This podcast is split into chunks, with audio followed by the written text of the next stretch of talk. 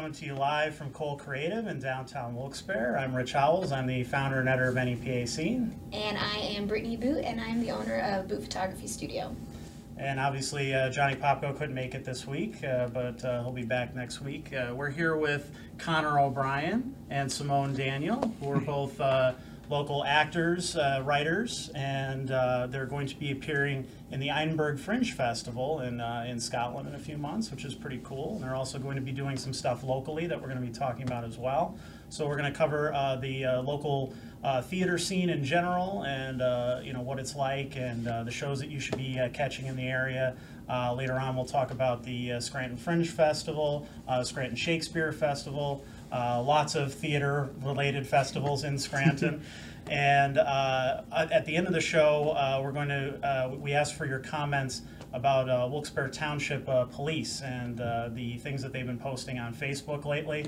Uh, it's kind of stirred up uh, some local controversy, and uh, people are have uh, interesting arguments on both sides. So we're, we're going to read some of those uh, tonight. So if you want to uh, leave any comments or questions about any of these topics, please do so right now uh, on the on the uh, comment section that you see right below, and uh, we'll get to those in a little bit. So uh, first of all, uh, we want to, uh, to talk about how how did you get into theater in the first place? I uh, was 12, 13 years old, and my sister, who is, is herself also a professional theater artist and has been a dear friend and colleague to both Simone and I, uh, took me to a local community theater audition.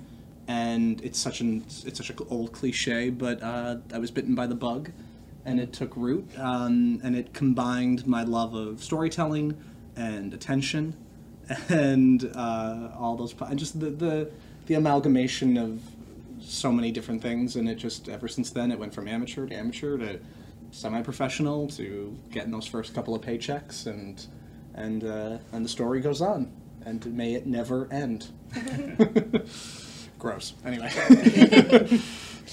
Um, yeah, I, like I took dance when I was uh, when I was little, like most, I like most girls in the area. Yeah. Um, I took dance. I, I started taking dance when I was really really young, and I just always loved like dress ups. Is like my most favorite. Like I still, it's my mm, love it. Um, but like I'm kind of a nervous person, and acting is like a safe way to get a really intense adrenaline rush. Like Right. if I go up and I mess up on stage, it's like, okay, they know, I know, but that's Sure. nothing's broken, nobody's dead, like it's not a big deal, and it's like super super exciting. It's like jumping out of an airplane. I guess I don't know. I never have and I never will. So hmm. it's a metaphor. Well, that's what acting is all about, embodying what other people w- would do. Exactly. Yeah. Exactly. It's a really good escape from all this. Ugh, isn't it Yeah.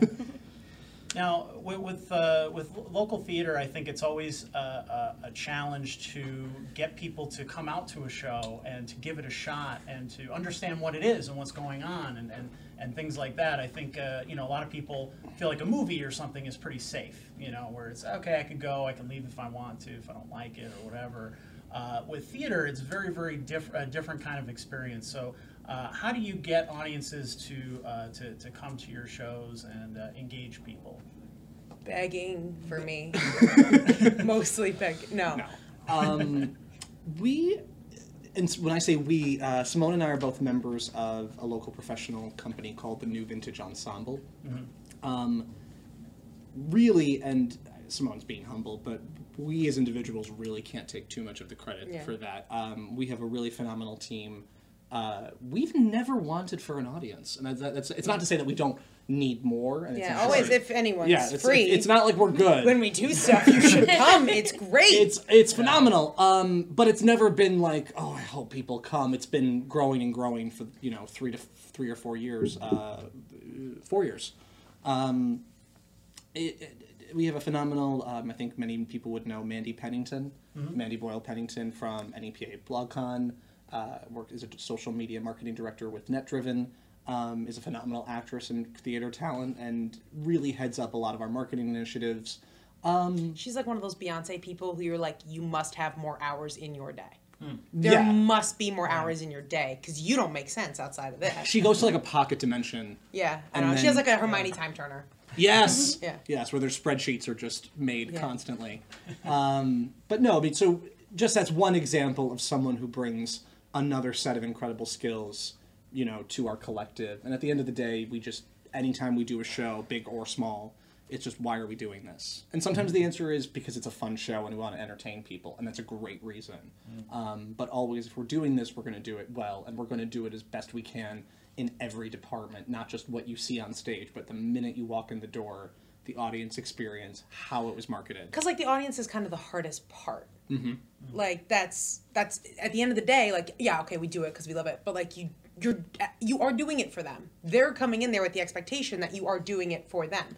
So you have to do right by them and you have to you have to make their time valuable. So when you ask them to come we feel like it's an important part of it to to put out really good marketing materials. Mm-hmm. To respect their time to respect their taste to to respect them as a person and show that like i'm going to reach out to you with great effort to get you to come share this thing with me Right. Right. So uh, with uh, with the the Darling Core, now that's an original play that you guys uh, wrote put together yourself uh, a few years back. Uh, we, Correct. we did a review on it, I believe, last year, if I'm not mistaken, or maybe even the year before. Might even be the year before. two years ago just found that out Wow. i was like that was two years ago Yeah, this boy, afternoon i was totally freaked out Flew by so quickly. So uh, tell us a little bit about that show and and uh, you know what why why you're still doing it two years later now. good Cool. question That's a great question. Um, we've actually, it's uh, the show itself is just over three years old. Um, we wrote Simone and I co-wrote and we co-star in it. It's a two-person show. We originally premiered it at the 2014 Pittsburgh Fringe Festival, um, which was a phenomenal experience. And then we did it in Scranton, and then we did it in New York City, and then we kind of retired it for a little bit. Uh, it's always been kind of this thing in the back of our minds and tweaking it. Um, and then serendipitously, a lot of opportunities and doors opened themselves for this summer and this upcoming season. Um, and so we decided it was a really good time to revisit it. Uh, and I'll let Simone maybe talk a little bit about what the show is about, but that's kind of a very rough outline of its production history. Yeah. Um. It. I don't know. I mean, we knew we didn't want to do the exact same show again because we had kind of done that like script wise, and it's like okay, okay, okay, we get it. Like, it, Right. where it was once like it used to kind of be about a toxic relationship, and how like codependency works, but I mean. The past two years have flown by because they've been a terrible two years. Like the world has gone completely off the rails. Mm-hmm. So we decided if we were going to do it again, if we were going to take it to these different places, like it has to be something more relevant, or I'm just not going to care enough to do the work that we have to do. Mm. So it's kind of become a bit more about these characters in particular, more about them and less about their relationship in a way, and and more about just the world, the current world, and Yes. you know, lots of different things. The way anyone would interact with their world in lots of different ways, gender roles, like class issues, like all these different things. It's not really preachy, we hope, but Sure.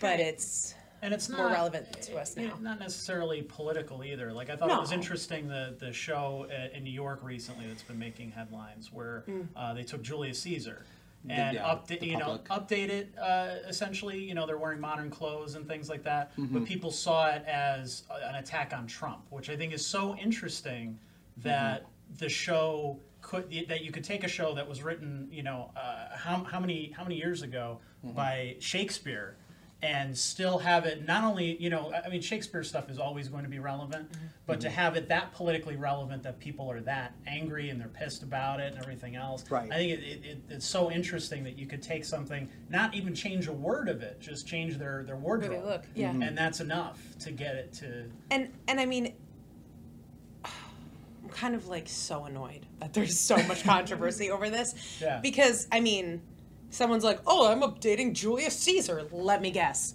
Julius Caesar's going to be based on the current president. right like that's just how people do it and it just so happens that our current president is ridiculous and terrifying so people are like ridiculously terrified about it and it's just really what what there's two elements to it that also flabbergast me one that people of his constituency base are getting up in arms and offended snowflakes it's exactly but if you read the the play or know anything basic about it in this context, Julius Caesar's not even really the villain. Yeah. Right. It's not a play about right or wrong. It's a play about politics. And I mean, Brutus is the main character. And you know what? We're not getting paid by the public, so I'm not gonna. um, the public theater that's uh, producing it. And secondly, uh, they uh, the, a lot of it came out of after I think it was Delta that pulled its sponsorship of the public and Shakespeare in the Park.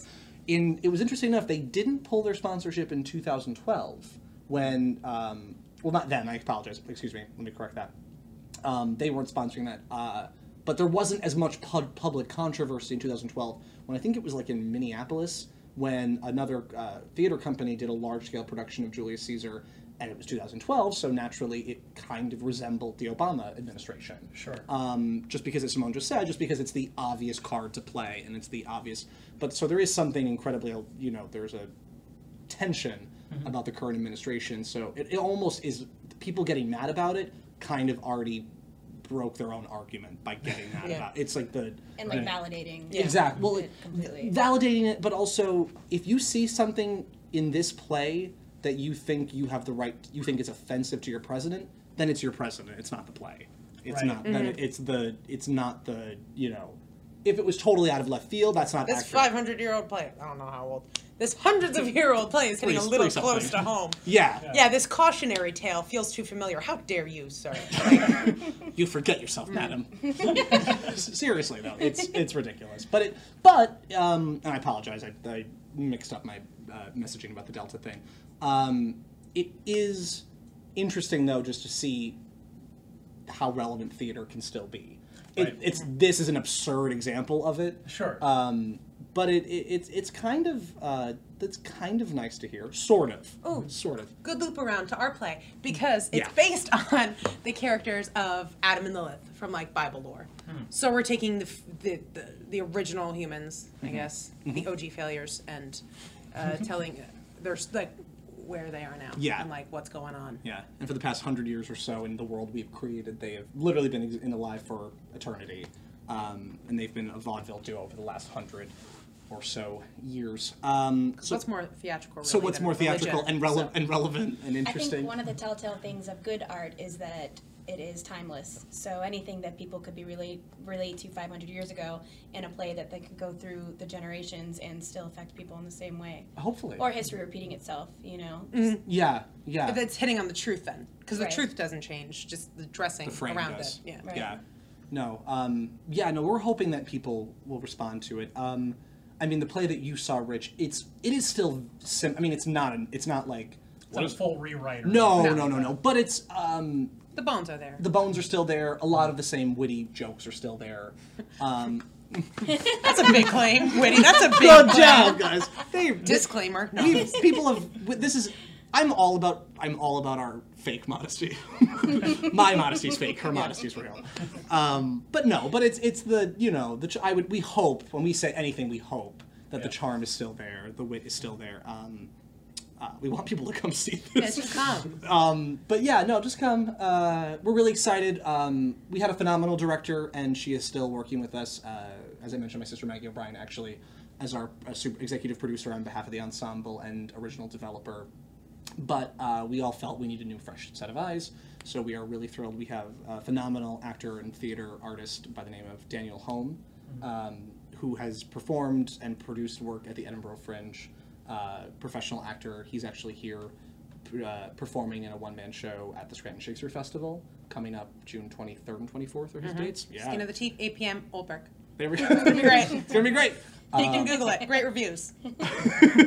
Um, but we've been working with him uh, to get it back up on its feet, and he's been collaborating on the, the rewrite process a little bit with us and just giving us some guidance and perspective. And it's been such a lovely process. So lovely. It's been so nice, and, and, it- So and, and it's really nice to have a totally unbiased um, new set of eyes on the piece. I mean, he didn't even have he wouldn't if he didn't have faith in it. He just he could have just said no. Busy. Yeah, sorry guys. Um, but the fact that he was interested enough and has seen it through and has continued to work with us, and and at every level, the artistic level, done the Edinburgh Fringe to the you know from the abstract to the very practical. Like this is how you're going to make your, make through your days, because it is this it's the 70th annual Edinburgh Fringe. It's already the world's largest arts event. So and this is the largest it's ever been. It's like four thousand approximate shows throughout the month of August. And who doesn't love crowds? And who just doesn't love a large crowd um, in in the, in the middle of August? Yeah. Um, Should be great. It's gonna be fabulous. uh, no, we're very excited. Um, and then when that opportunity came through, there is a very highly celebrated festival in New York, off Broadway, at the 59 East 59 theaters. Uh, I believe it's 59th between Lexington and Med- Google it. Google it. Google it. It's We on don't have it's- to do this anymore. There's technology now.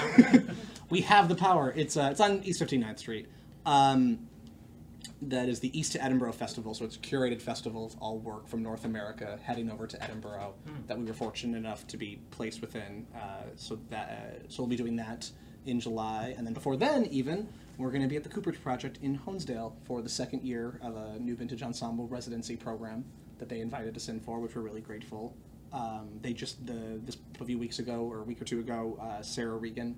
Uh, Right, yeah, we posted about had that. the world will stop if we make a mistake. The love what- that place so freaking much. so the most the most Oh. charming, adorable, love it. tr- honest, lovely, every adjective you can imagine. Um, so it's it was weird because it, it- that is also a two person show, a man and a woman. Um, and it's weirdly enough, it plays with a lot of very. When I went to see it, I realized a lot of similar themes. Very similar. but just from a very positive perspective. Yeah. like hope. Yeah, And, yeah. and change and growth and ours. Not that ours doesn't. No, it was cool. It was cool see because she did some rewrites too from when I saw it last year at the Fringe and Mm-hmm. sobbed uh, openly and horrifying. Not a dry eye in the openly like, at the house. And then I went again this time. Same thing happened, but it was just she did some some some rewrites too, and I was like, oh wow, like it's like we planned how well these shows go together. Yes. because we did. No, No, we totally did. no, but it was it was cool. It was very It's great. yeah. it was fabulous to see. Uh, Well, well kind of like what you were saying, a lot of good art, the- good theater can be uh, very organic and, and develop, you know, as, as, as the years progress and things like that. Now, if, if somebody else were to do the Darling Core, uh, like if you, you know, say in a few years you want to retire it and give it to somebody else, what do you think somebody else would bring to it? Let me know, tell you, like- first check. off, yeah, yeah, yeah. That's the dream, Rich. um, no, I. But That's a like, really good question. Yeah, that's like something I've always, always, like every single time we do it, I just like sit there grumpy, like I just want to see somebody else do this because I would love that. I don't. I know what I bring to it. I know what I've been bringing to it, and I and I hope, you know.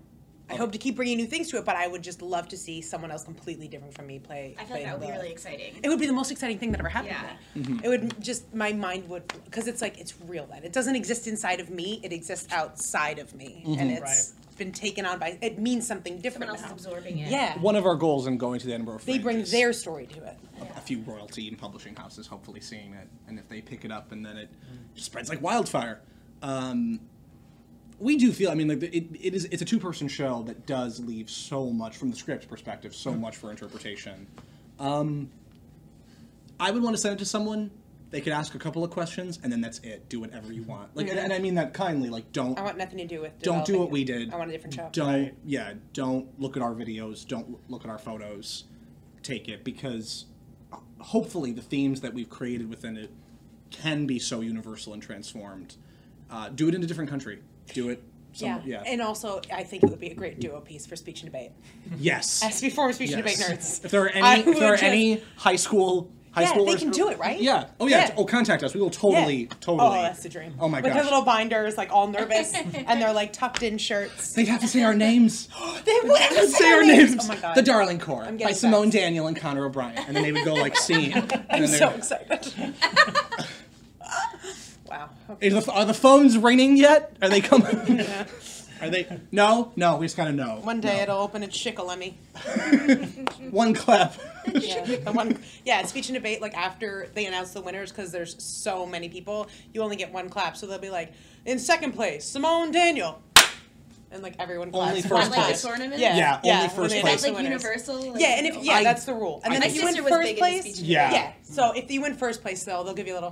This would be duo too. Yeah. Duo was hard. Yeah, that's it. Duel was real hard, and they would. Man, It's hard. I mean, how many times are you going to see the odd we, couple? we joked about a that. Saturday uh, morning, we you jo- we joked about that so many times in someone's like English class. Uh, we joked about that so many times that when we first were doing it, like this is such a good speech and debate piece. We literally initially it has since majorly changed. But initially, it was blocked like a speech That was and yeah, debate. that was the plan because Maggie was like a total speech and debate kid. Yeah.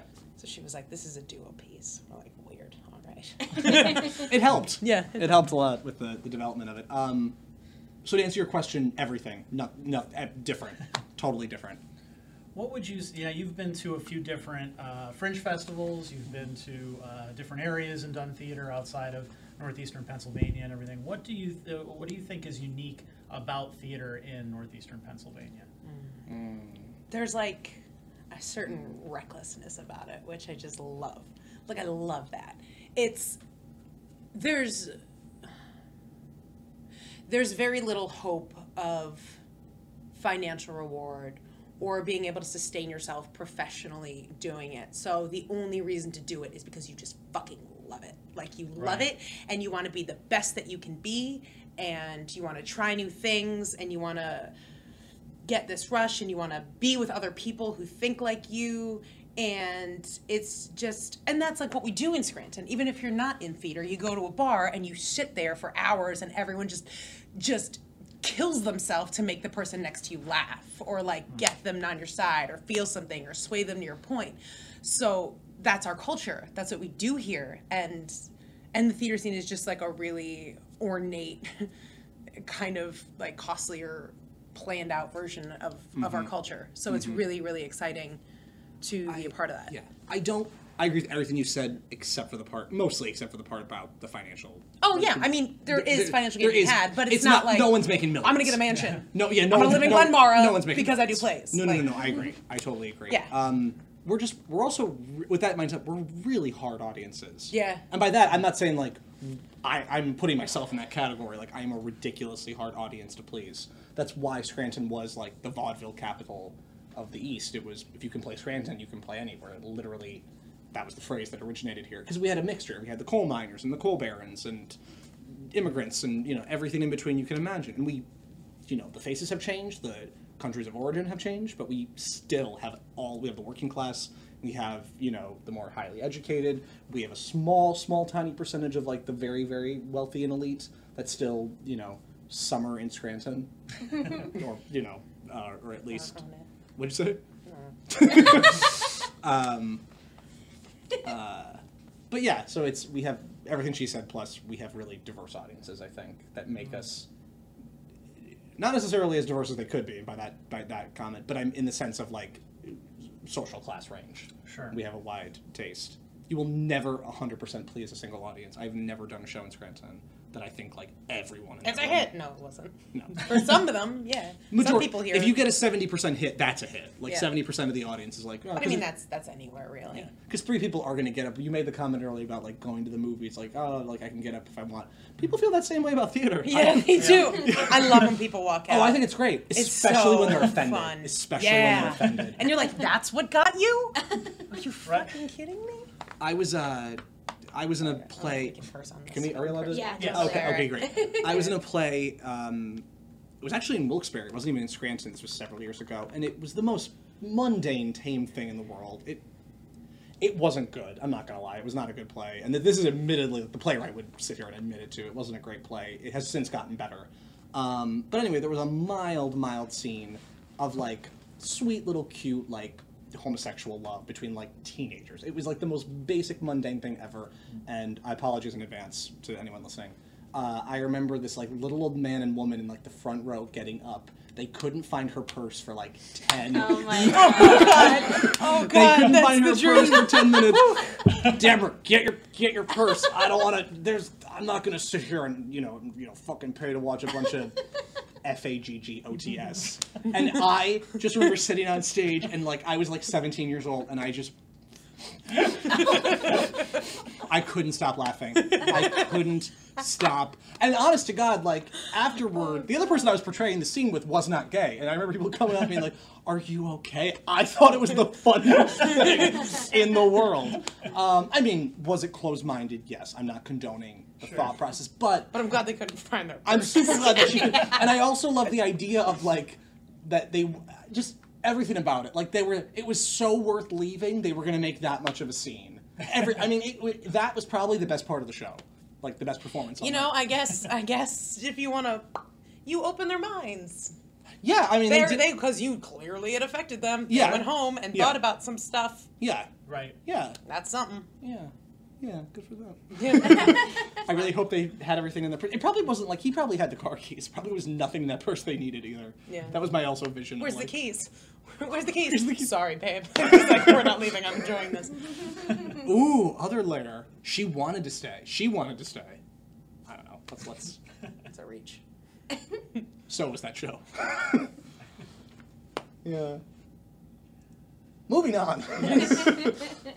So, uh, with, with uh, how, how did how did you end up getting involved with Edinburgh? I mean, that's uh, it's pretty far out there and and uh, a whole other a whole other world, I would think, in terms of uh, theater out there. I, in a different life, am the executive co-founder and executive director, uh, co-founded along with Elizabeth Bowen, of the Scranton Fringe Festival, entering its third year, September 27th through October 1st.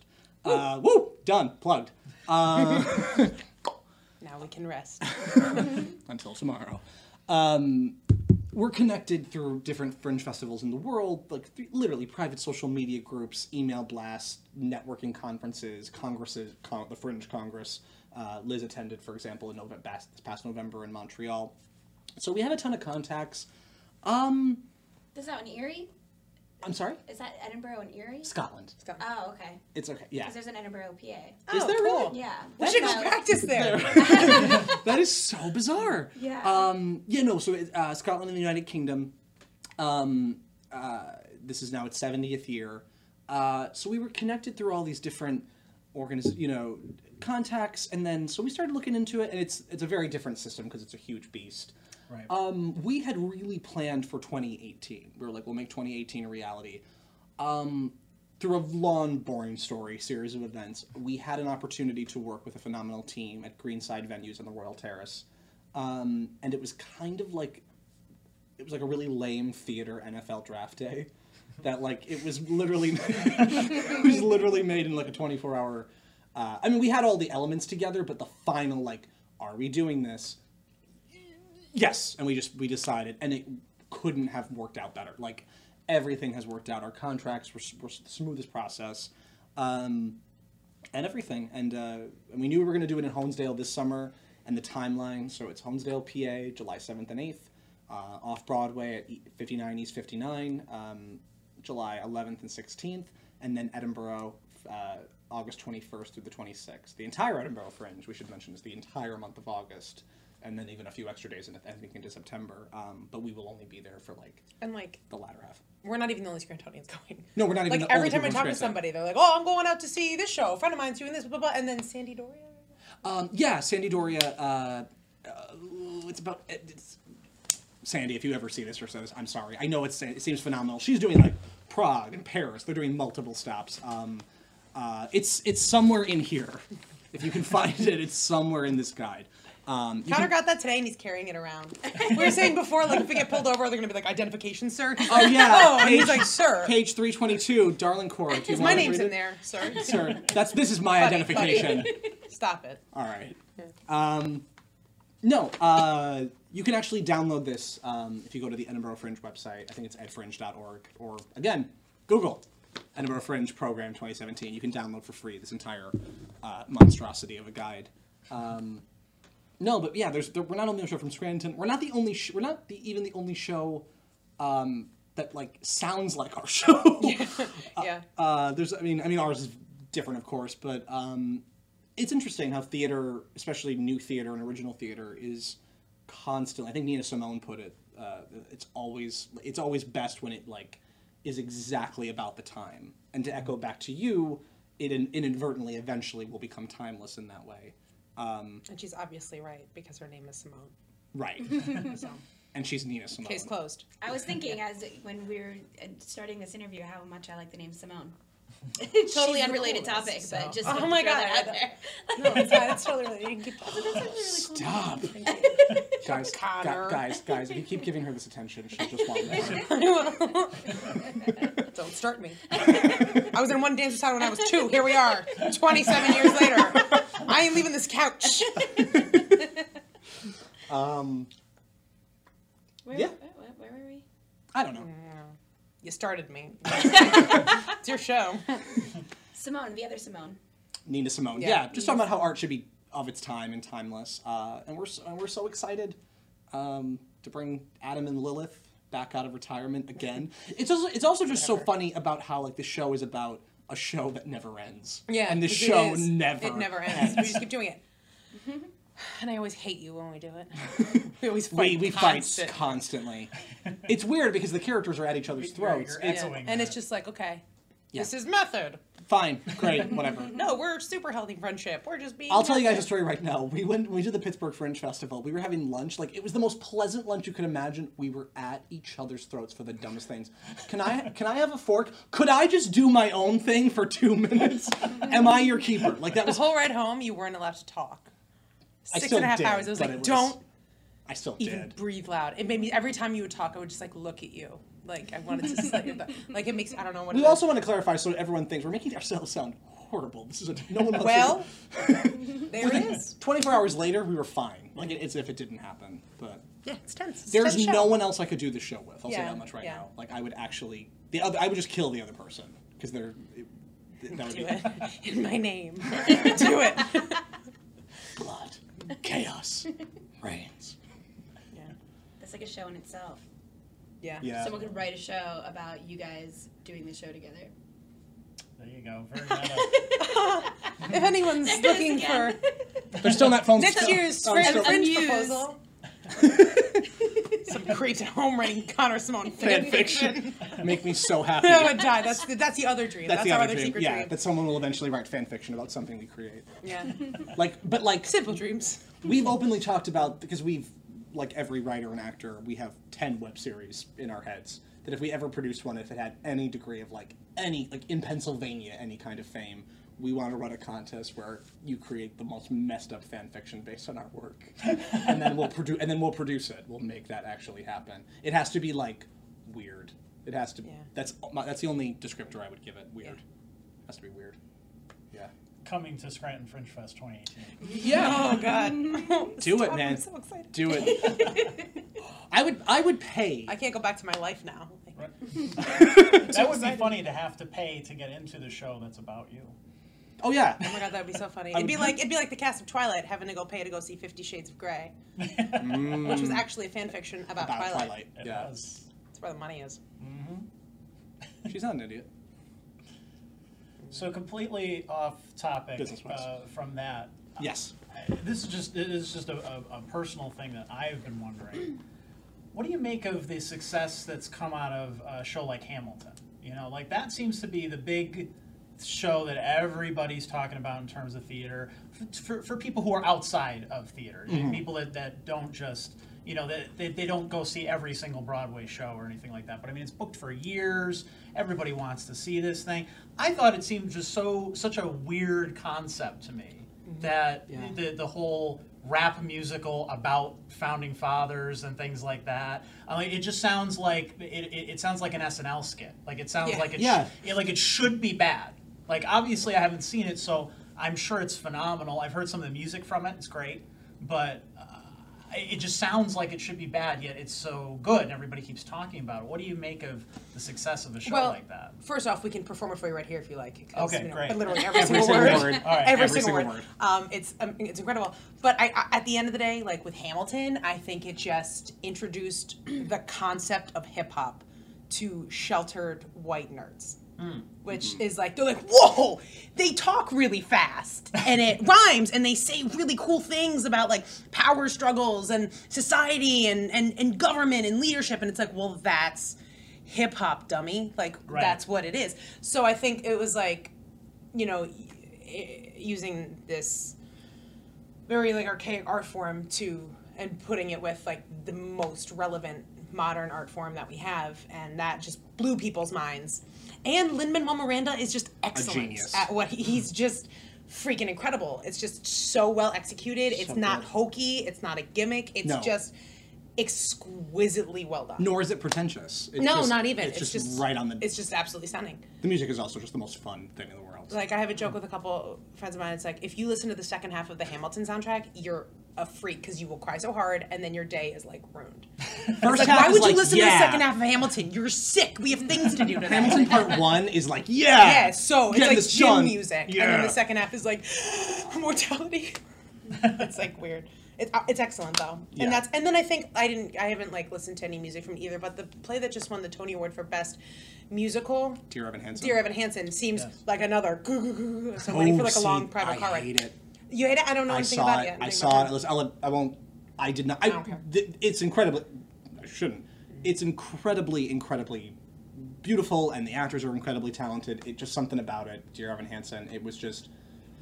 It didn't. It didn't mesh with me. But it's hmm. kicking up. I'm, I'm hearing a lot of like more buzz about it than I would have like on the town. Like Oh, God, yeah. Oh, like, Oh, God, It's yeah. like a thing now. So like people like Hamilton introduced like hip hop to people who were like, "Whoa, I hate Fifty Cent," and then but then you know it also introduced Broadway to people who were like, Correct. "This is fucking hokey," and I will not. I Right. will not waste my time. This is Right. nonsense. Um, so it's weird. Like it's in like Broadway's in this bit of this like blockbuster revival Yeah. which is which is very cool. Well, Right. found a way to translate to people that not it wouldn't normally. Yeah, Mm-hmm. yeah, it's it's Mhm. Yes, it's cool. That's it. That's what Yeah. that's what it's about. Breaking the barriers. Mhm. You know. Mm-hmm. art is art, man. Yeah. Lynn, what would be nice of the thing about Broadway that's the the, the, the, the fear that comes. Hamilton, he was already uh, you know Tony nominated. Might poss- I think Tony winning from Into Yeah, the Heights. nice. He would yeah uh, you know phenomenally recognized artist, not to the international degree he is now after Hamilton, but. Hamilton launched so many careers. There are so many Mm-hmm. people that had certain degrees of fame, or literally were like a couple of off Broadway credits out of school. Just, uh, Right. I mean, uh, just You will see the cast of Hamilton and everything. for the rest of for the rest like of eternity. um, Daveed Diggs. David was on like Kim Unbreakable Schmidt this Kimble Schmidt. season. Uh, he was on Blackish a little bit. Like they're just everywhere. They're absolutely everywhere um, Eliza, what's the actress's name? Philip, Um, Phillipa. Uh, no, oh Phillipa Soo. She's uh, on the she's she's starring her own Broadway show now. Yeah. I mean, there's the the list goes on and on and, And on. and that was actually really cool because I mean I'm I, I correct me if I'm wrong but I'm pretty sure I'm not. It did so well financially that the actors like after a bit of time the original cast got cut. I don't know what the because they details were were. like, yeah. "We're doing so well. You've been killing yourself for years to get this up." Like, it's so it's very like it got it's very cool, and they and they had the lottery too, which was neat because it never because you can't get tickets. Good luck. Are you Right. a millionaire? Well, like and you we can't get tickets. So they would have a lottery to give out like ten front row- row seats every single night. to and we have people, and uh, just play every day. Aaron Burr, sir, who's coming right next door here. In That's a right. Weeks. Yeah, yeah, yeah. yeah. In uh, January, I Yeah. believe. Uh, in Oh, I thought it was January. Yeah, Oh, I so thought it's it a little like bit. It's the 2017-2018 season. Oh, I thought it was like So everyone's So- just freaking out about it. Yeah, so everyone is yeah, going So there you go. Which is Hamilton. There, yeah. Um, it would be nice. Brought the thing that the, the what comes with that though, Hamilton being an exception to so many rules, is that there are certain musicals and shows that can't get off the ground unless you have like a huge name attached to them. Sure. Like the Hello Dolly revival would never have happened if Bette Midler had. You know what I mean? And, Right. and that's the thing. You always need a star, mm-hmm. but it's And who getting doesn't want to see Bette Midler? what. Who doesn't want to see Bette Midler amazing. I'd love to. Is that an option? Yeah, she's. Yeah. I bet you would. Look at Oh that my hair. God, I would love yeah, you you have a similar energy. I see. Yeah, yeah, you guys would be good friends. I bet. Definitely. But that's almost created a domino effect now down where like mainstream Broadway, almost everyone in the show, maybe not maybe the chorus, but like has to have a certain degree of name. So theater, it's weird as it the more it becomes accessible, Broadway is becoming almost less and less accessible from an artist standpoint. But all that does is reinforce the stress that Broadway is not the only game Yes, in and the like world. the real shit's Sure. happening like down a layer. Like, Right, exactly. And not even necessarily. And New York is the most brilliant city in the world, but it is not the only. You know, Chicago has some of the most beautiful yeah. theater. I mean, this you Fringe festival is full of amazing shows. There's like Yeah. three thousand, over like This 3,300 shows. Yeah. Of just people from all over the world. everywhere, like Yeah. armpit Russia, and like anywhere, just, just bringing their best and like. Yeah. Yeah, no, this Just is like I have something to say, I'm gonna try and say it, no. and it's gonna be cool. It is We're like community cross promotion and constructive feedback, and uh, with a little bit of natural talent is what grows an artist and a show and an art scene. It just so happens that New York just has a ton of that, so it has an incredibly strong community and a rich history.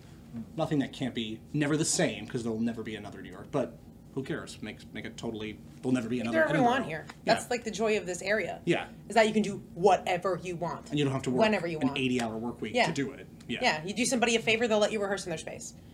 Right. because it's not killing them to be there. They don't have to make rent every single night. Like everyone can survive, and we can all work together, and we can. That's not the case everywhere else. no, New York, Right. you have a shoebox. it's you better so be making money every minute. free and organic and community oriented. Like a, a friend of ours, her husband is from Where's Brent from? Vermont. Vermont. He's from Vermont, and um, and when he moved here, he was like, "Oh, this is amazing!" Like his like, it's easy for us to take our art scene for granted in NEPA, but that's not the case everywhere. It's not just a normal way of life. Every first Friday, have the like cities like open up to you, people, and you know. the, every single weekend being able to see a show that's like really quite decent. Like it's it's, I mean, really everyone we're so lucky. We're so lucky here. Everyone cares. There's such a vibrant, insanely like deep music scene and Yes. like so many people have come out of here and it I'm just like completely obsessed with this area. So I I, I will go on all day. It's not- Obviously you are too. That's your gig. But Right, right. That's But, the I whole mean, reason we're here. yeah, we're lucky. We're all so lucky. Yeah, absolutely. I love that every it, it seems like the some sort of a consistent message with people that come on the show. uh, Maybe because they're all local people that are active in doing things and putting back into the community. But everybody feels that way that comes on the Mm-hmm. show. Like I don't think that we've ever had somebody uh, that felt differently. or Even people who haven't their- lived here originally, Right. but came here Yeah. later on. It's like just so that's huge. refreshing to actually, you know, some people feel that way, but you see the negative so much. But it's so refreshing to actually see people come out and there's a visual like, oh, that person loves this area. You know, like Sure. it's just so refreshing to hear people say it more and more now. Yeah. Mm-hmm. We're all in this shit together. Yeah, we are. And that's not We're to say doing that it. it doesn't We're have doing its areas of constructive improvement. Oh, Right. well, like Yeah. everywhere. But like, you know? like exactly, like everywhere it its does. It flaws. doesn't make it, and, and nothing that I don't think eventually can't be, you know, mm-hmm. fixed. It's an I- uphill climb. yeah, And then one day when we do it and like we did it. we're this booming everyone knows this is this booming thriving art scene where everyone's getting paid to do it and it's professional and it's amazing and everyone's coming from all over to see our stuff and our kids will just take it for granted and that'll be like awesome And then we'll burn, and they'll then be we'll like burn, oh right it's Scranton it's and then we'll burn It's it to the ground yeah it's like Portland and then you light it on fire and walk away and move on. Start over. and then destroy it overnight. yeah Scranton 2. now oh. you Yeah. do it better yeah. Scranton oh. 2.0. So uh, I, I want to touch on the Scranton Fringe Festival quick uh, before we get to the last word. Uh, Sure. Now you have a um uh, you have an announcement coming up uh, in just a few weeks. Yes, so the 2017 Scranton Fringe Festival, as I so shamelessly plugged earlier, will be September 27th through October 1st. That's a Wednesday through Sunday, which is already, FYI, we've added a day, so it's already a demonstration. Uh, the lineup, which includes all the productions that are coming and uh, that'll be presented, and the list of venues, uh, pretty much, yeah, for the most part, will be announced Sunday, June 25th at 5 p.m. at the Hilton in downtown Scranton. Public and free, open to the, you know, cash bar. That's always the number one selling point. um, uh, again, Sunday, June 25th, 5 p.m. All ages welcome. It is a public open space for our big 2017 PR announcement party. Uh, we're really, really excited. I wish I could even like hint at one thing. I think I photographed it last year. Um, did Oh, you? cool. yeah, great. I think that's how I met you initially. Oh, okay, cool, cool, Yeah. cool, cool, cool. Do you remember what you photographed or? I photographed an announcement. Yeah, it was the one at the um, For at the Ritz. The office. Oh Yeah, yes. Oh, you came to our announcement party Yeah. last year. Yes, yes, yes, yes. So it's that. It's, this is the Hilton. Same concept of the event. Um, we're going to be presenting the information a little differently. Um, but yeah, it's going to be a really nice time. A couple of uh, really exciting surprise announcements, and there's always more information that rolls out throughout the summer. Um, no, but we're really, really excited, and we should have our guides in hand uh, mid late July. And then I'm going to piggyback on that because I will hate myself if I don't do it really Mm-hmm. quickly. it. Uh, if you're looking for something else to do that weekend and every other weekend um, through July, the Scranton Shakespeare Festival is in town, and I am so remiss to have not talked more about it because it's absolutely fucking staggering the the work that comes out of it and the quantity and quality that comes out of it in just such a short span of time and the manpower and the it's just it's wild. And if you haven't been please come. It is free to the public. It starts uh, 23rd 24th June with twenty third, twenty fourth. um, skin of the teeth and cheeks at the old brick at 8 p.m and then after that we do two gentlemen of verona at scranton prep uh, 8 p.m and with the sunday matinee but that's too much to ask for me to remember all those show times. Then the week after that they're staging measure for measure um, two gentlemen of verona has an all-male cast measure for measure has an all-female cast same time same place um, and then after that is damn yankees and they will be doing that at pnc field at the ballpark nice. at 7.30 at night and then the weekend after that is a rep weekend so i had to get that out because it's amazing and It'll be really interesting to see it in that kind of format. I remember Right. seeing one of the, the uh, Scranton Shakespeare shows uh, at Nay Aug Park, Mm-hmm. and it was such a cool experience to Yeah. have it like that, where Uh, you know, they're they're really they're up in the audience, and the audience is right Mm-hmm. there. There's kids running around and stuff. Wow, this is going on and stuff. But the actors are just in the zone, and they're Yeah. and, Oh, you know, it's it- cool. It's It's, like- just yeah, it's, it's such an interesting experience uh, to see it in a stadium. I think it'd be That's what I'm really I'm so I- that's, excited that about the stadium. is what I'm most excited I'm to like see. pulse. Minus this Danny- whole season minus has me Danny like show. pulsing. Yeah, yeah, that's gonna be great.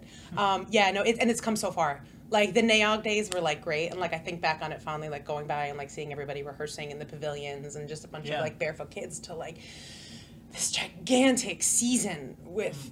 It's like it's a rush, man. You want to rush, work on that thing. well, it's a maybe maybe we'll have a few people on for for that. You absolutely should. It's it's very it's, cool. uh, I can tell you some stories. Cool, cool. Uh, let's see. Oh yeah, we're, we're getting we're getting close to the end, so we might as well get into the last word. I know we've been super positive, so I hate to even bring Oh, up anything negative. Bring it on. That's the longest we've ever gone. So. So, uh, all right. So, uh, to, to briefly explain what's been going on, uh, the uh, Wilkes-Barre Township Police Department it is not the Wilkes-Barre Police Department; it's the Wilkes-Barre Township.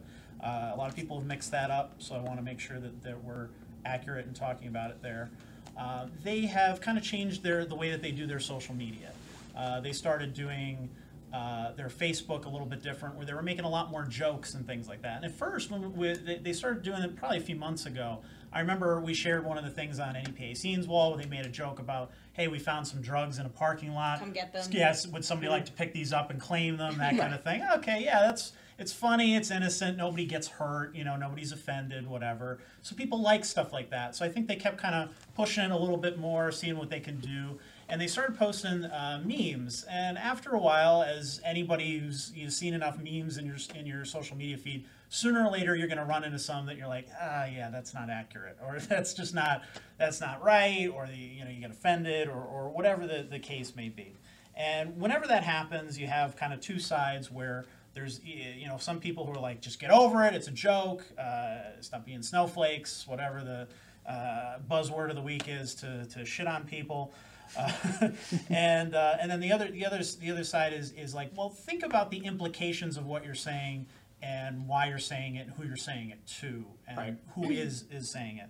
So they had posted a couple in particular that uh, got under people's skin. Uh, one was uh, a girl who uh, they they were responding to a, a, a post about um, a topless beach, and some somebody had said, uh, you know, officers will approach anyone going topless. Uh, insert joke here, and they they posted a picture of a guy trying to high five a girl who's covering up her her breasts. Uh, so, and then, uh, you know, another person, well, you know, I find that offensive or whatever, and they, they posted a South Park meme that says, uh, show us on the doll where the Facebook posts hurt you. So now you're joking about sexual molestation, you know, so that, that, that pushed a little far for people. Um, and then uh, later on, instead of, you know, uh, they, they had deleted the one, they left the other one. Um, and they said uh, that you're going to offend, you, no matter what we post, we're going to offend people. Uh, you know, get get over it because essentially we got what we wanted out of it. Uh, we got a lot more followers. I mean, their their followers are now at almost sixty thousand people. Uh, people across the country are following them now, uh, and uh, they've for, for all the blowback that they've received from people, uh, it seems like the majority of people, at least on their page anyway, seem to be defending them and saying, yeah, you know what, I thought it was funny or whatever. And that led to, they're saying, well, it leads to increased awareness of what we do. It humanizes us because we're making jokes, we're being funny and whatever.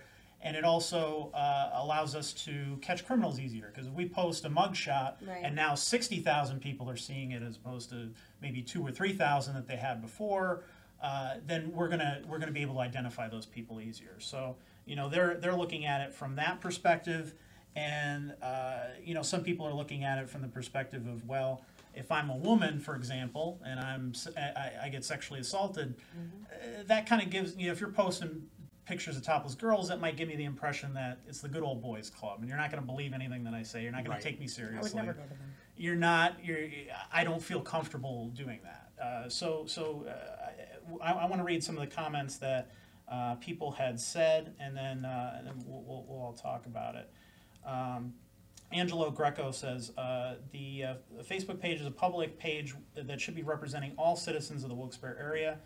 Uh, if you want to be sexist, racist, cry free speech on your own page, go go for it. Uh, but for a public entity, one that is supposed to serve often very delicate matters like hate crime, sexual assault, uh, predatory crimes against children, uh, it's completely inappropriate, unprofessional uh, for them to make light of those types of issues. Kyle, um, and I'm sorry if I'm butchering any last names here, uh, Guriato uh, says, uh, I, I have a crazy idea about how they can humanize the police. Treat citizens of the city with respect and do your jobs properly and ethically. Lay off the shit posting. um, Pretty simple. uh, Ka- uh, Katie MC says uh, if they insist on using humor to uh, humanize themselves, that's fine. Uh, let's face it, uh, but not only is this humor offensive and alienating, but it's cheap and dumb. Uh, I love a good meme as much as the next, but it's impossible. It's possible to be funny and not be an asshole. Let's see, uh, and and to, there's there's a few more posts like that. Uh, Ryan Mulaney says, uh, claiming there's ultimately nothing they can do to help build public trust and acceptance during a time in which law enforcement is often looked down upon for abuse of power, poor judgment, and excessive violence and hostility all around the country, while simultaneously posting uh, that which a poorly raised fifth grader might find hilarious. Leads one to believe that actually building that trust and acceptance is not an active goal of the Wilkes-Barre Township Police Department arguing that it produces results for them is saying we're just doing our job, even if that job is unjust and, unjust and diametrically opposed to the interests and welfare of the public they are supposed to serve. They have to do better. Um, whereas Mike Elward says, uh, "Holy shit, y'all need to lighten up." Um, and then Stephen Muller says, "Oh my God, not memes." Um, Jessica Darrell says, "Is that seriously some of the stuff they have on their website? It's wrong." Um, let's see. Uh, there, there are a few more people. Uh, M- Matthew Williams says, "Dude, whatever. The shit is funny as hell. Keep up the good work. Uh, can we please clean up the square? Holy shit, dude. The lady police. I, I, this is garble, but uh, holy shit, dude, and lady police people. Okay, uh, some of those people are frightening. Whoever those The people. in lady that police bizarre are frightening, or the people I just- Like I think he's saying that like lady cops are really scary to him. that- maybe, so it's like- There's cops he's- and there's lady yeah, cops. like women in the this force are strong because lady cops scare me. Like I think that's what he's I- saying. Like I- like the women cops are just as scary. got- Anyway, this is not. It would have helped if it was a sentence. Yeah. Right, and, and, you know, uh, one guy says when people take memes way too seriously, uh, I, I, I'd hate to be a comedian in today's world, which somebody brings up, well, uh, comedians are not publicly funded department. Yeah. Uh, There's not a publicly funded department of comedy that takes our taxes to make us laugh. Oh, what a world! You know? And, and one person pointed out that uh, she had criticized them on their page and they blocked them. Uh, they- they actually blocked her from the page, which uh, there, there is a debate going about that right now. There's actually legislation uh, Mm-hmm. being debated about that. Can you block people from those types of things? Where the it's a covfefe public Act, forum right? that's essentially, you know, this this is taxpayer It's funded. Facebook. Right, Yeah. but but it is an entity that represents them, which you know websites are almost kind of going by the wayside in that sense. Whereas Mm-hmm. you mostly don't go to uh, the Wilkes-Barre Scranton, uh, you know, police Mm-hmm. pages on on their websites. You go to to see them on Facebook. Right. So technically, that is their website. So can you block people from that that don't agree with you? It's it's an interesting debate. I, Mm-hmm. I agree. It is Facebook, but it, it's interesting to see that President people are. I was, I was gonna say Yeah, media it's like that doesn't. You know, Right, right. Well, yeah, and they're saying, you know, can Kofi. somebody like President Ob- uh, uh, President Trump or uh, anybody that uh, is a politician, can they delete a tweet? Because now they've made that a public statement. they can do whatever you they want. Uh, Should should they It's a should they be website, able to yeah. delete it? You know, but if they're like, say they're tweeting from the POTUS account, well, If they're that's- tweet, like I think that's- like that's when it gets in- to be a little bit more debatable. right. Do I think the Wilkes-Barre Township Police are those memes offensive to some people? I could see how people can misdrew that. Do I think that any of those memes define how any one of those officers uphold their oath to protect people and do their job? Absolutely not. Unfortunately, though, that is the perception that they're sending, so it doesn't matter. And I respect what you're saying, but it's the. Does that meme, in essence, like, and I'm speaking this as a white male, I, I you know, I, I'm pretty, I can walk down the street, I'm 99%, I'm fine. But that doesn't. Is it the meme itself? No, no one's like losing sleep over a meme, like memes. They But- are. But, it's no, no, no, no, no, no. I disagree. They're losing sleep over the fact that, that you're a police officer, a person who is supposed to treat everyone equally. in a in a very tone deaf way, given the current you know political climate of our culture, are, are posting these. And you know, it, it's why. What was the what was the intent of sharing that? It wasn't an opinion. It wasn't like a controversial. This is what I agree and feel because for an ethical reason. It was a But joke. the girl was in context to an article about topless beach. And with the girl, that's also people saying that this is so offensive to women. That's also victimizing women. That's saying that that girl should feel like a victim because she's topless. That's also, it's just, it's making the whole thing like as if that woman was a victim of like the police's hmm. mentality. And that's hmm. not the case. Mm-hmm. you Sure, know? it's, it's a, a picture that's out of context. it's a i could understand like if they were targeting if that was targeted towards a woman or like a girl that you know what i mean but it mm-hmm. wasn't mm-hmm. it wasn't directed at anybody and i think that that one i think that people got a little out of hand with uh, being obsessed with being It's essentially reading more into it, is what you're right like that okay. the, the other one I could kind of see with like maybe making light of sexual molestation or something like Mm. that because that it's you know obviously that kind of had that undertone.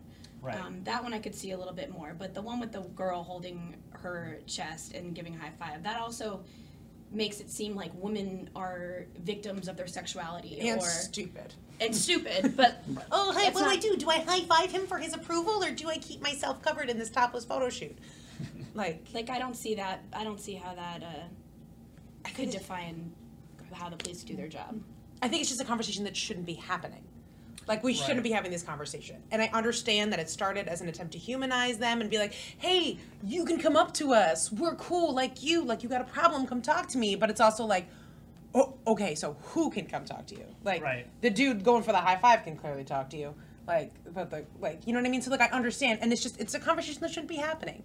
Just use discretion and just never, like, It was a the bad- rule was of comedy is just never punch down. It's not rocket science. Just don't punch down. Punch up, punch horizontally. Never go for someone who is beneath you in status or class, whatever. But who like but that's the thing. People taking that and assuming that the woman is beneath them in status or a second class citizen. exactly. But I mean, in Like, term, in, in the eyes of the law, she is. victimizing that woman who Yeah. necessarily she doesn't like a, look like a victim. no, she's doing a, me. sh- a shoot. She's doing Right, like, she's taking just- a picture. Right. Yeah. That just goes back to like the whole thing of like women kind of slut shaming others Mm-hmm. or making it like oh that's not okay that she's topless like I, I don't know like I don't I don't see that woman as a victim in that meme or you know what I mean? I, I see innocence in it really. Like I don't see like I guess I just don't think like I don't have that mentality that oh this girl like she's topless and she's in this vulnerable position. Like I don't really see it like that. I, I think some people uh, take social media in different ways as well. Uh, Like there, there's some people who are like, it's just Facebook or it's just Twitter or it's just whatever. It's not real. You know, I hear that a lot. It's not real. I'm like, well, I yeah, you can argue that to an extent. It is. It, it's a digital world. It's not the real world. But for some people, it is. You know, I mean, for some people who maybe stay inside all day, whether it's healthy or not healthy, whether they can mm-hmm. help it or not help it. Mm-hmm. They may be disabled and they, they, they stay inside all day. Or they may just be somebody who has social anxiety and they, they that's how they communicate with people uh, through social media.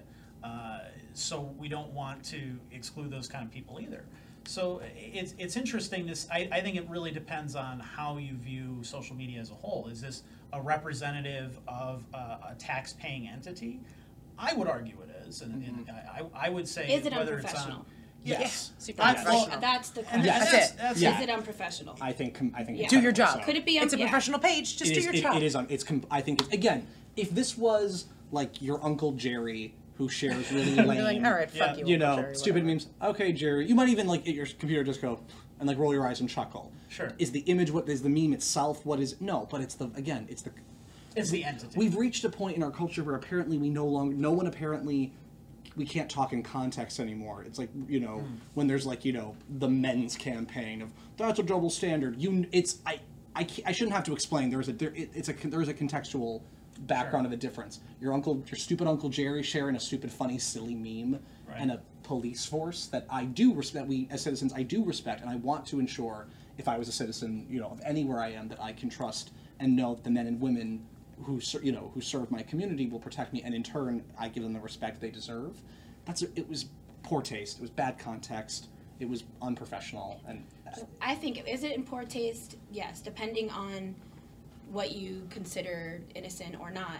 but again, I'm going to repeat, do I think that those memes affect the way that they approach their jobs with professionalism? Any kind of victim of anything, I do not think that that defines how they they approach those situations with caution or sensitivity or anything. Sure, the, co- the cops can be an easy target. But I could see how nowadays. you could misconstrue so, it. So they might, yeah, you, you, you're, you're, you're talking about, you know, one of the one of the commenters. Like is- every joke you talk ever made about- defines how you, Certainly you know, not. you know what I mean. Like Certainly that's kind not. of. I think it's just I think when someone's in a vulnerable position, like you you want to make them feel safe so that they can do the correct thing.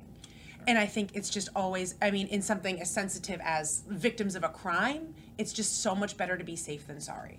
Like if this does this meme alien would I like not call the cops because some like in a, in a crime probably gonna call the cops. um, but you know, like someone who's just had something horribly humiliating and violent happen to them, they're in a very vulnerable place and in that area, and they're gonna be like, I don't think that I can be humiliated again today, and then they won't do it, and then the next day they'll be like, I, I. I can't be humiliated again, and then the next day they're like, "Well, now no one's gonna believe me."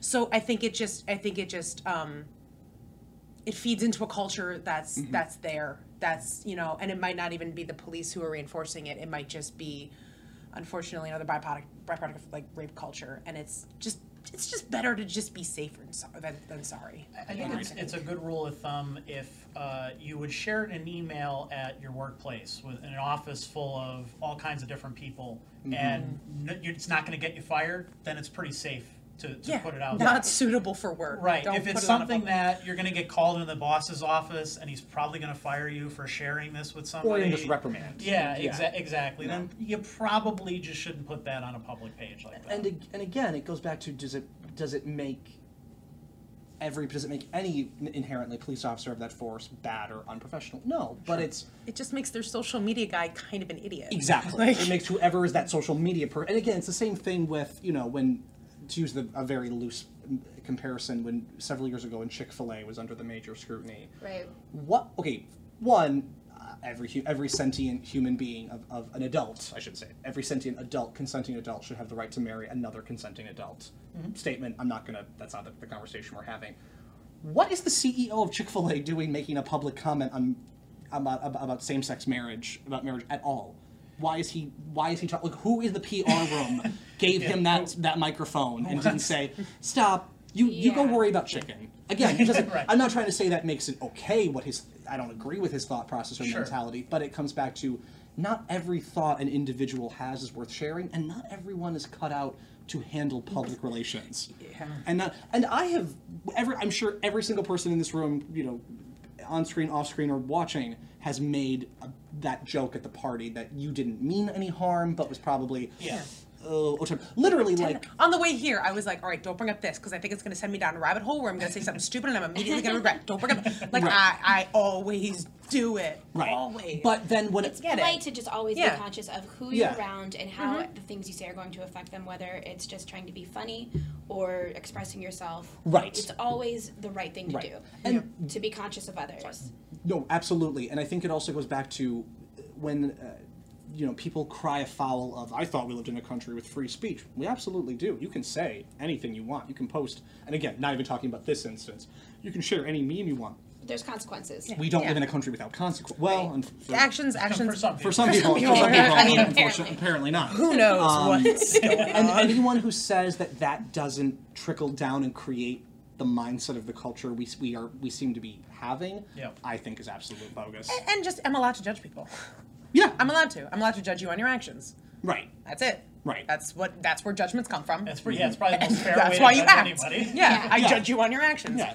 That's what it is. Does it mean I'm going to condone you for the rest of your days? No. Prove that your actions, prove that that was an anomaly of your actions, not the norm. But until you have That's what proven I mean. otherwise, People making it like that defines how they approach their job or approach women or approach victims. Like I think that for them to to, to take that meme that was in context relating to topless women on a topless beach and to and to put that a- as their mentality to approach it's just not the case like think about everything every joke you've ever made or anything silly that you may have uh, done or anything like it just doesn't define I- but i get the aspect that it's unprofessional Sure. but I just don't. I think the backlash got a little out of hand when it came to like as a lot of those things do, because Assuming that's uh, just how they comments pile on top of comments, and people start arguing, and then you wonder, okay, uh, I, I'm I'm like 10, 15 minutes into this, and I'm still reading and whatever. Has this accomplished anything? Has any Right. have That's any another thing. Like being been offended is the most unproductive thing that you could possibly do. Is be offended. Right. When and- something's offensive, I think it's okay to respond to it. It's okay to respond to Oh, it, but sure. is it productive? But sitting there reading a post for 15 No, minutes. no, no, And 'cause it being like, help "Oh, these sons of bitches. Like, just do something or other. get Reply, up share the and message. walk away. Right, Just right.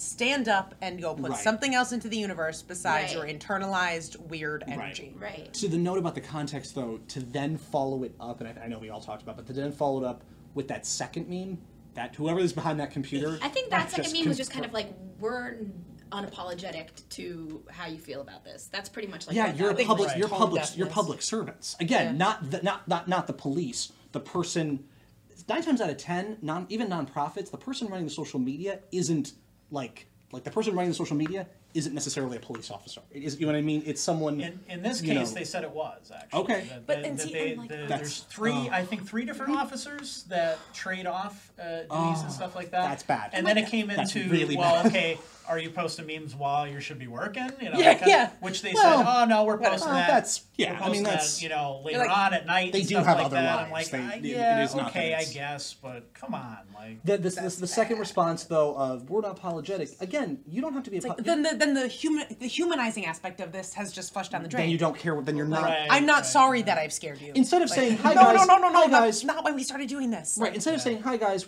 we wanted to make a joke. We're trying to, you know, be cool and chill. However, here's the deal. We're not trying to like there was n- like it wasn't about I don't think they felt like they needed to explain themselves either. Mm. I feel like that was part of it. Like I don't feel like that they. And I don't think they did feel like they needed to explain No, they didn't. They didn't. You're, t- you're absolutely right. But I, they- they do. We're talking about it, so they do need, kind of need to explain themselves. it, it's it's it's very borderline like uh, Steve Buscemi and the the backwards hat. Hello, fellow kids. From Thirty Rock. Yes, yeah. yes, that's Yeah. exactly. Like- that's exactly it. Like, That's I- exactly it. Okay, I get you're trying to be an edge lord, and oh, I see. I know what edge lord means. Uh, super cool. And it's like, And again, I get and it. again, I applaud the intent, and I have nothing but respect for the men and women, you know, who, you know, in and, and the, you know, whether it's police or fire or EMT services that put their lives on the line. It does not, ex- it does not excuse, you know, I feel like this is another thing that like every like people do so much good every single day, and that they devise their Right. they design their life to do good and, and protect the mm-hmm. community. Stuff like that And then kinda- one bad thing, it's like, oh my god, like freaking out. You know what I mean? Like instead of just recognizing and appreciating everything they do, which people do, mm-hmm. but as soon as everyone loves that, everyone loves to just jump right on that one thing and, and turn it into. Mm-hmm. Uh, But I mean, in I mean, that's the, that's our culture. I don't think it's about. I think. I mean, this is a much bigger conversation to be having, but I think that when people jump on the police for one little thing, I think they're jumping on the police for a greater issue, and it's mm-hmm. just kind of like an outlet. They're, yeah, they're pointing at something that maybe they're pointing sys- at they're systemic. so pointing yeah they're pointing at the way the police force functions as part of our as part of our government. And certain you know legal reactions to the to the things that that, that we see on the news every day. Mm-hmm. and it's it's it's this It's a small it's yeah it's like it's a microcosm. It's this little way to tweet at them be like you are not above the law you you are part of this too you can and like i think that that's i mean if it was just a meme and everything else weren't going on i don't i think people would be I like think ah, that's the fuck thing. you man Everyone wouldn't be a takes everything deal." so personally right But now, this especially is- with the election and like. yeah it's Yeah, part of a bigger always things conversation are very New height emotional. because things are happening you're to people. Yeah. Wow, that's the Yeah, thing. things- terrible things are happening to ter- people. Horrible things in this country are happening, and so it's oh, everyone's taking it so personally because it happens personally. Not to me. I'm not going to pretend like I like you know what I mean. So I don't like. I saw that meme. The reason it was brought to my attention was, and I'm not going to say her name because I don't know if she was comfortable with that, but um, a, ver- a, a local musician, a female musician, shared a beautiful post about it. She was mutually respectful of the police force, how as an institution in general. However, railed into this, and rightly so. Again, for all the points we've already all debated and discussed and stated our, our perspectives on, but. So to be honest with you, scrolling through, I'll fully admit my ignorance and my, you know, my blasé entitlement showing. I probably would have just kept scrolling but it was because it came from a, a, a, female voice that I highly respect that that shared her perspective on the situation and then reading the conversation that we had from there. So Right. again, that's the that's the positive element of this social media dialogue culture we've arrived at. And then the negative is that we do we we we love the scent of blood. We we, we love we love this one thing and around, but then we do, and it's disgusting. And I 100% agree with you. I'll give you an example. I can't stand the stupid like. Have you seen this person who stole a gallon of milk from Walmart and it's shared 500 Yeah. times. I'm not condoning stealing at any level and certainly not, but the person stole a Gallon of a milk. gallon of milk probably- from, yeah, from like Walmart. one of her kids and also, or something like also, do you know that? Do you know it's not. Yeah. this is not a violent crime? This was not. Again, I'm. I, I don't know. But it's, it's the humiliating like that. people. Yeah. And Right, like it's bringing the- people down this person's like. stealing milk and like Why? this person sold milk Probably and need bre- it. bread. Have you seen Les Mis? It's also Walmart, guys. I'm sorry. they're I'm- fine. I'm- They'll they're fine. fine. They're fine. Sam Walton's dead, but his family's fine. They're not going to go anywhere. Yeah. No, but it's but it's the duality. But when we do prick that finger and we get the scent of blood and we go in for the kill, but then by doing that, a huge, disgusting evil and injustice is exposed as a result. Then what's the priority? We Sure. we don't react because in all reality, yeah, it's Facebook. It's a couple of memes, or do we? be- But there's the You don't want a war without battles. Yeah, That's a good You way gotta fight battles to win a war, right, and it's and they're tedious and they're, and they're tedious, and you lose And they you seem win, stupid, but and and they picked that that bad. Yeah, and Yeah. they say, okay, Of- I guess yeah, we're gonna have to have a battle. correct. Like, yeah, yeah. Is this the battle that's going to turn the tide? and No, and no. hopefully with the the good that comes from it like um, our mutual friends um, i read that as well and Mm-hmm. it was very beautifully written and i completely completely uh, understand where she was coming from Mm-hmm. and where I, I understand where both sides are coming from Right. um, and hopefully in in the end product of of people being upset about this and expressing why they're upset about this uh, maybe they will be a little more careful with the jokes that they Exactly. you know and that's it and then that's the If we all just thought about, you know what, my actions have a thought have effects on others, and if we all felt that way, we'd be all fine. Yeah. That's that's, That's it. the thing. my that really actions. is the thing. Just being being polite, and I Yeah. feel like some. I mean, I don't think police officers really feel that they they necessarily have to be polite all the time, mm-hmm. or like they just don't have that mentality. It's not even polite. know? It's just the decency. I'm not asking you to like, you know, be my buddy. You know what I mean? Right. Like, The door for you. know, Just no, like- no, no, just Yeah. just just decency. Be chill. And, and I'm asking that of every human, every human being. You know, just decency. You don't have to be even like friend. I don't even care if you're friendly to me, Yeah. like another person. Just, you know, just treat treat treat each other as you want to be treated at a base level. Again, there are surface gestures, and then there's just a human base level. Do you know where there's not any of this happening? At the Darling Core. Yes, Full let's get those, let's get those last minute plugs in there. uh, the Darling Core, July 7th and 8th in Honesdale at the Cooperage Project. Uh, July 11th and 16th at East 59, fif- uh, uh, 59 East 59 Theaters in New York City. And August 21st to the 26th in Edinburgh, Scotland. And you can find more information about the Darling Core and us and the New Vintage Ensemble by going to newvintageensemble.com. And we also encourage you to check out the Scranton Fringe Festival and the Scranton Shakespeare Festival. All right. Well. oh, Boom. Yeah. This was really fun. This is really fun for having us. I want to come back every week. Yeah, I love just sitting in a room and talking to people. I was. Did anyone? Did we get any comments while we were on the air? Did we get any? Uh, We, we got we, we got some really silly ones uh, like uh, Are we still on- Jo- are we still Johnny, on? one of our, our Yes. uh, Okay. co-hosts, uh, saying uh, that was so surprised that I was wearing shorts. Thanks. I'm glad you enjoy my legs. Johnny Thank likes to you. show off Spice his it up, calves. spice it up. Thank you very walk much. it, When walk he's it, on. walk it out. Good. I hope I didn't blind anybody uh, with my pure Oh, whiteness. dude. well, I've never, I've never seen you in short sleeves, and I never realized that you had I have all this like tattoo action. So Uh, that's cool. So that was, I I, I'm, I'm with Johnny. That was, All right. I was fair impressed. enough. Good, John. I feel like I was seeing you in Uh, the winter. and uh, uh, Shannon Dunleavy says uh, s- that- that she's so excited for Oh. you. Oh, thanks, thanks, Shannon. Shannon. She's, she's a shit. though. That's, she's really cool. Thank so you. Thank you. Thank you. And Rob McKeege says, hello, Fringe. Hey, Rob. Dr. McCage, thank you so much. So uh, thank you all for tuning in, and uh, please uh, you can you can leave your comments after after we're live and everything too. Uh, thank you so much, and uh, we'll see you uh, same time next week, seven to eight p.m. right here on Facebook. Thank you. Bye. Thanks, guys.